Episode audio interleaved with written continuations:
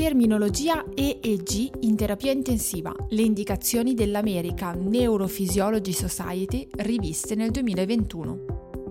Ne parliamo oggi con la dottoressa Monica Ferlisi, Unità Operativa Complessa Neurologia, azienda ospedaliera universitaria integrata di Verona. Dottoressa Ferlisi, cosa si intende per pattern alternante ciclico delle encefalopatie? Grazie per la domanda. E è una, eh, un nuovo mm, termine, è stato introdotto appunto questa nuova revisione del 2021 dell'American Clinical Neurophysiology Society.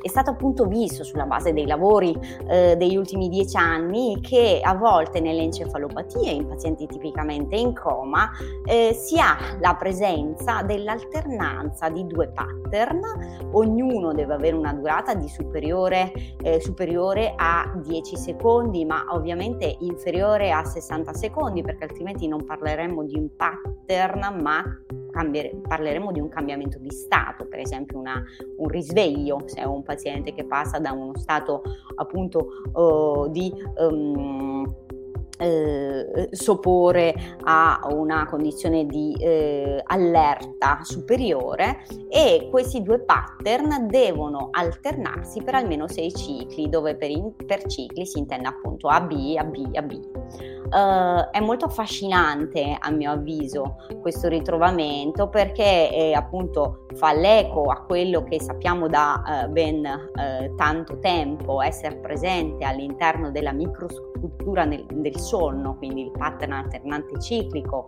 del sonno ed è stato visto che similarmente a quello che succede nel sonno questi alternanza di due stati in pazienti con encefalopatia non sono isolati ma sembrano appunto correlarsi anche a variazioni cliniche. Quindi i pazienti hanno variazioni nella frequenza cardiaca, nel respiro, nella pressione arteriosa, ma anche hanno uh, maggiori movimenti in uno dei due pattern piuttosto che nell'altro, oppure anche variazioni del diametro pupillare.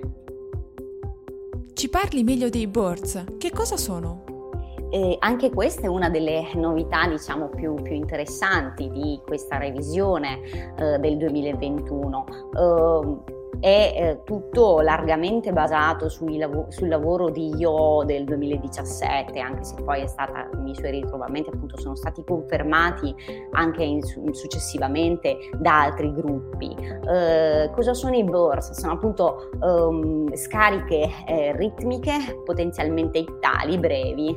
È un'attività eh, tipicamente focale o generalizzata, ritmica, quindi che si eh, ripete senza intervalli, ha tipicamente una frequenza superiore a 4 cicli al secondo e una durata superiore a almeno a 0,5 secondi. Ovviamente la durata deve essere inferiore a 10 secondi perché altrimenti secondo i, i, i nuovi criteri eh, cadrebbe all'interno della crisi elettrica.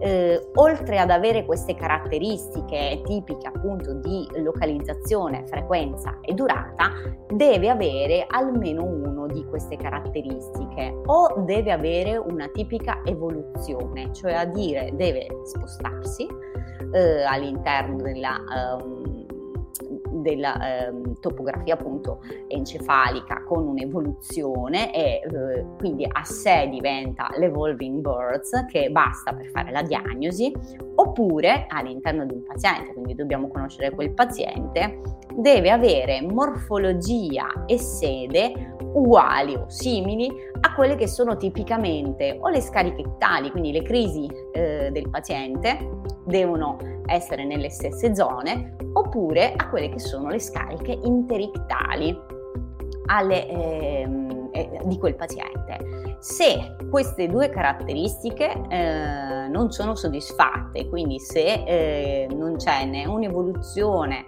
e neanche la possibilità, perché magari non le conosciamo, di eh, avere una consistenza con la morfologia e la sede delle scariche interictali o delle crisi del paziente, non possiamo porre la diagnosi definita, ma si parla di burst possibili.